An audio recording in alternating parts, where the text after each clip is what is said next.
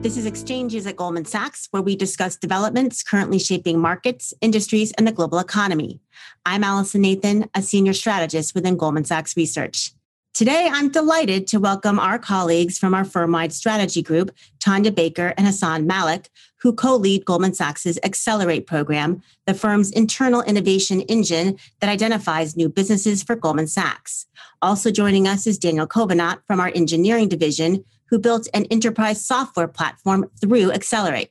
That platform, which is designed to automate communications between applications, is set to launch as a pilot later this year. Tanya, Hassan, and Daniel, welcome to the program. Thanks for having us. Thanks. Thanks for having us. Tanya, let's start with you. Can you explain for us what Accelerate is and why it was started? Happy to. And first of all, we are thrilled to be here. So thank you again for having us. So we've always prided ourselves on a culture of innovation and entrepreneurship at Goldman Sachs. And what we found was that with so much change and evolution going on in our industry, is that new ideas that were either cross divisional, so crossed multiple businesses at Goldman Sachs, or were just so new that they didn't have an obvious home, they didn't really have the right place to be validated and run through for us to be able to see if there was a new business opportunity there. And similarly, is we have so many talented employees at the firm. And for an employee to be able to pitch an idea and for the firm to be able to evaluate whether this business is viable and exciting and really a new opportunity to better serve our clients is a pretty powerful concept. And so GS Accelerate is essentially a platform for anyone at Goldman Sachs, regardless of tenure, seniority, geography, title. If you have a new idea for a business that you think Goldman Sachs should be pursuing, then you can submit your application. And we go through various rounds each year of pitching and culling and refining. And we make a number of investments off our balance sheet to be able to explore new exciting opportunities for our clients. And just to give you a sense of scale, is we've been around for three and a half years. And so Accelerate is still a fairly new program, but we've had close to 2,000 ideas that have been submitted to date from close to 3,000 employees. We've made 15 investments to date.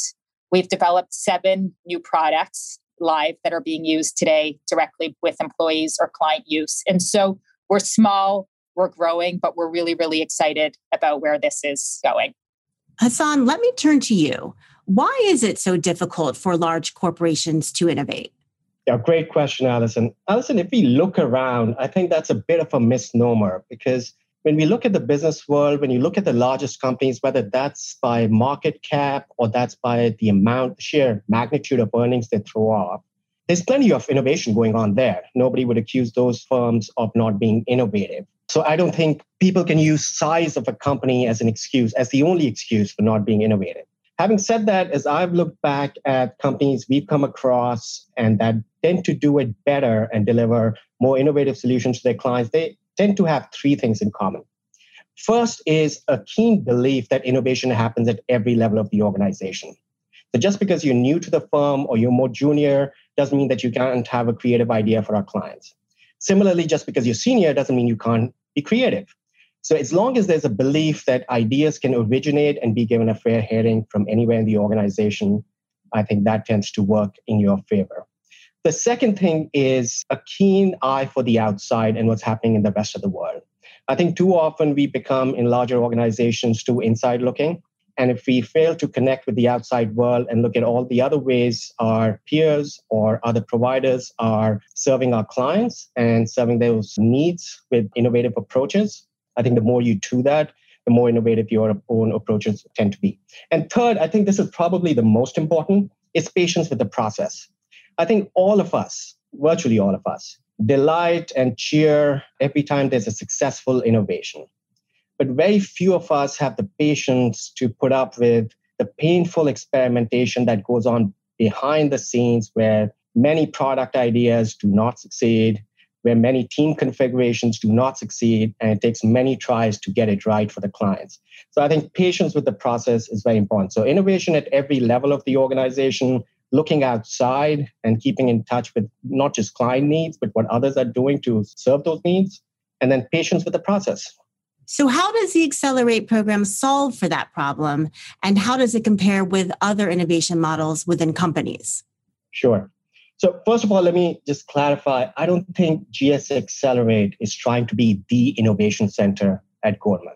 Right? We don't have a chief innovation officer because innovation is everyone's job, all 40,000 employees of ours, and we do that every day and it's happening. What we try to do at GS Accelerate is try to approach trickier situations where either, like Tanya said, we have a situation where an idea requires cross divisional collaboration or requires more patient capital and attention. I think that's what we're trying to accelerate, pun intended, with the program. So when we started this process, we looked around the world, we looked at peers, we looked at companies that we admired in this space. We talked to everyone. And some have been more successful at this than others. And what we've tried to do with Accelerate is follow three principles that try to create an environment where those challenges are addressed. One is independence. So once an idea is funded and the core kernel of the team is in place, that team has complete independence in terms of once it's funded, it can choose its team, it can choose the technology tools that it's trying to use, it can set its own milestones. They set the agenda, they set the pace. So independence is absolutely critical. Second is sponsorship. So we try to provide every business or every funded idea with a board of directors. And those are senior people that come from across the organization, both the sponsoring part of the business, but also other parts of the organization. And these senior people provide guidance, provide advice, provide a network, provide introductions to clients and potential business partners. So sponsorship is the second one.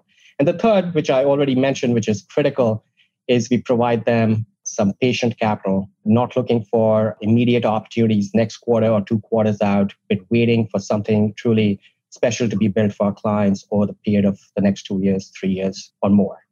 Just to add what Hassan shared is I've been at Goldman Sachs for over 10 years. And what was very interesting is as we did our tour of talking to other amazing companies and amazing clients of ours and learning about how they approached innovation, what we found is at the end of the day is there really is no one perfect structure that works for everyone. And what we were really triangulating on is a what are our goals? What are we hoping to achieve here? And b what do we think will work well within the culture of goldman sachs? And just to be a little bit more specific of that is we are very consensus driven by design and so to have an entity that's not going to deliver results for some time that has no ties back to the mothership, but maybe also working on businesses with direct connectivity. We didn't think that that would work well at Goldman Sachs. And so, hence the focus on the board of directors and the sponsorship. What we've also done with Accelerate is we've only let businesses stay in Accelerate for two years. And so, when they come in, they know that they have a certain time period to validate whether it works. And if it does, they're going to have to find new owners, whether it's part of Goldman Sachs, whether it's spitting out, whether it's partnering with someone else. And so having that ticking clock in the back of our head, we found has also helped really make sure that we really, really do focus early on validating, but also developing the right partnerships inside and outside the firm to meet everyone's goals.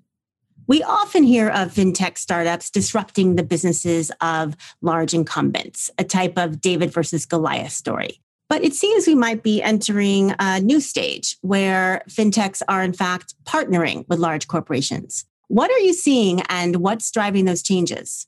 This is another great question. And I love it particularly because at GS, we've always had a great relationship with fintechs and partially by the nature of our business. And as our businesses evolve, our relationships with them are becoming more multifaceted and in many ways better and richer. And just to be a little bit more specific, is fintech companies, they're our clients. We advise them, we invest in them. Sometimes we acquire them. Sometimes we spin out our businesses and create new fintechs. And so, if you look at the history of Goldman Sachs, we've always had a great and quite symbiotic relationship with them.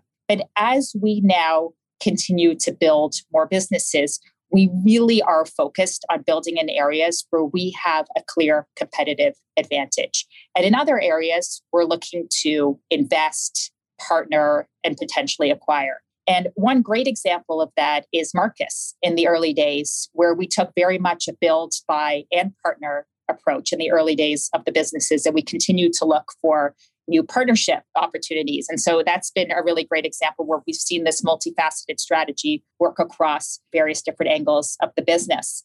Going back to Accelerate is in Accelerate, people often think of Accelerate as the place where we build, but actually GS Accelerate's first business was a business called ClearFactor, where we acquired a very early stage fintech startup. We acqui-hired the team, and now we have a really talented team working on the product at Goldman Sachs. And so there is certainly the David versus Goliath part of the dialogue, but I would say that we really have a productive, symbiotic, and great relationship with the fintech community. And in an ideal world, is we can all thrive in the spaces where we're uniquely positioned to be successful.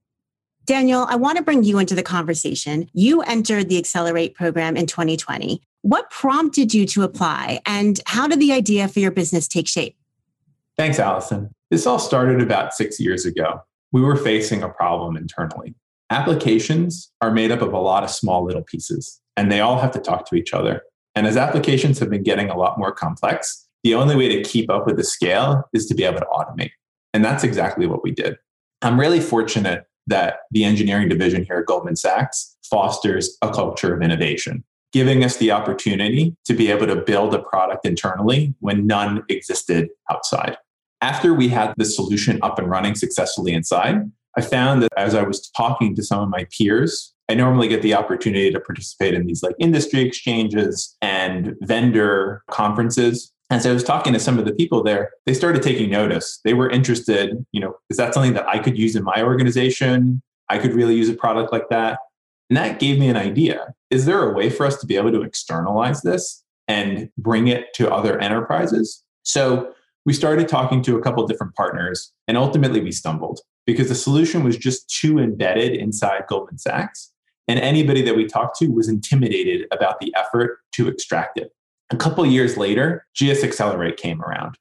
And it has given me the opportunity and the funding to be able to holistically extract the solution from Goldman and turn it into a product that any enterprise could consume. And Daniel, you just spoke about the technological lift of trying to do this outside of the firm. But beyond that, how did you weigh the pros and cons of doing this within the firm versus leaving to start your own startup, as so many entrepreneurs do? So that was an easy answer for me. I've been at the firm almost 15 years and have had the opportunity to build a really strong network internally. I've been here so long because each year I found a new challenge and a new opportunity that keeps me wanting for more. GS Accelerate was that most recent opportunity. Ultimately, I get to hone my skills as an entrepreneur in an environment that I'm familiar with. At the same time, I get to take an asset that was typically just an expense and monetize it for the firm, which is a great opportunity. Another critical piece of this is that most startups in their early stages struggle to find that first customer who can validate their use case and give them the credibility as they enter the rest of the market. GS Accelerate gives you that automatic first customer. Goldman is on board. I can use them as a launch pad to help me attract other customers. So, Tanya and Hassan, how do you ensure that a startup's entrepreneurial culture is truly maintained within the structure of a much bigger firm like Goldman Sachs? So, I think, first of all, you got to let the teams do what you funded them to do in the first place. I think there was at the submission stage or the evaluation stage, there was something in the idea, something in the team, or something in the leadership of the team that captured our imagination. And we got to keep reminding ourselves that we believed in that then and we need to continue to believe in that and let them do what we approve them to do and that's where you know just a little bit of patience comes in putting up with movement sometimes that goes sideways because product is delayed or hiring is delayed. I think you got to let them do what they've been funded to do. So that's number one. I think the second thing is GS Accelerate also provides a platform where we've been able to bring a lot of outside talent in sometimes from places that you would traditionally consider entrepreneurial by their nature, in some cases from other organizations. And they bring a certain level of creativity that's different from ours and uh, lateral thinking that may be different from insiders. I think that ensures that that initial creative spark continues beyond day one. And the third is we try to practice what we preach. We got to be patient. I think as new information comes to light, we give the teams latitude to change direction, to change their milestones. We still have very high bar for execution and delivering on what has been promised. But at the same time, like I said, you know, to come to a successful innovation, there'll be, you know, some failed experiments. And we tend to work through that together, providing resources where it's necessary, but not imposing our wills, as you will, be able to track the team's mission. This year, the Accelerate team is looking for business ideas that fall into one of three themes the financial cloud, financial services digitization, and sustainability. How did you decide on those particular themes? So, let me start by saying not easily. There is so much change going on in our industry and at our firm. And so, as you could probably imagine, narrowing it down to three themes was not an easy feat. But at the end of the day, these are three major themes and major areas of focus for our firm that we've been tremendously public about and that we're really, really excited about. We want to hear ideas, we want to invest in them. And just to hit on them one at a time is when you start with financial cloud, our co-chief information officer marco argenti got on stage in 2020 at our investor day and publicly disclose that this is something that we're working on something that we're focused on. It's a new way that we can better serve our clients. And so what better way to channel the power of goldman sachs than to open up gs accelerate for new businesses for financial cloud?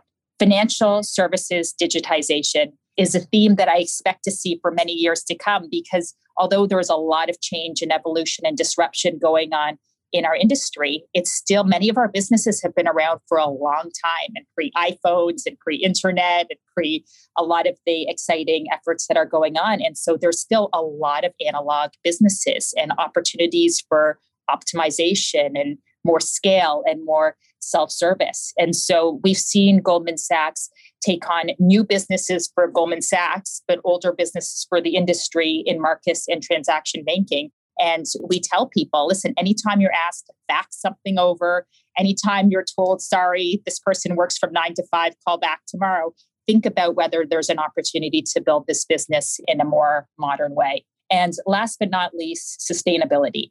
I mean, sustainability is central to our purpose of advancing sustainable economic growth and financial opportunity. For Accelerate, we're seeking innovations that can increase scale, velocity, affordability for our incredibly ambitious but exciting commitments that we've made. As many of you may have seen, we've committed to $10 billion to 1 million Black women over the next 10 years. And in order to really achieve those goals, and many times you really do want to rethink the way that you deploy capital, that you discover, that really to make sure that we can have the most impact with these targets. And similarly, we continue to work very closely with our clients and customers to achieve their decarbonization goals. And again, along those lines, we're just really, really excited about the new ideas and innovation that are taking place. I will say that we reserve the right to evolve these themes as industry trends and our strategic priorities shift over time. So stay tuned. I think Tanya put it perfectly. I would also add ours is a client business. It begins and ends with clients. So we're largely following where our clients are going, and in some cases, or in many cases, leading them. If you go through the theme, sustainability is a top of mind theme, whether it's our investing clients, our corporate clients, our financial institution clients, our consumer clients. So across the board, sustainable investing and inclusive growth is top of mind. And we'd love to get crowdsourced ideas on how to push that agenda further. Number two, anybody who's worked in financial services or in a corporate environment knows there's too much paper. That creates inefficiency, that creates errors, that creates frustration all around. So, digitizing that, especially with our acquired muscle around digitizing analog businesses or traditionally analog businesses, I think gives us confidence that we can make a meaningful impact for our clients and the industry there. And then financial cloud, I think the financial industry relative to other industries has been a little bit late to the game, but I think we have aggressive plans there, not just to create on the cloud for our own clients, but create capabilities on the cloud that our partners and clients can use for their end consumers. So I think all three of these, many of these places, be pushing the industry. In some of these cases, we're following our clients, but they're all themes that resonate heavily in our day to day client discussions. And Daniel, as you embark on your new venture, what do you see as the next steps to grow? So, building a pipeline of committed customers and identifying some external partners that are going to help us raise that capital are going to be the keys to our growth as we look to spin this solution out of Goldman Sachs. Tanya, Hassan, and Daniel, thanks for joining us today. Thank you for having us. Thanks for having us. This was fun. Thanks for having us, Allison. That concludes this episode of Exchanges at Goldman Sachs. Thanks for listening. And if you enjoyed the show, we hope you subscribe on Apple Podcasts and leave a rating and comment. This podcast was recorded on May 4th, 2021.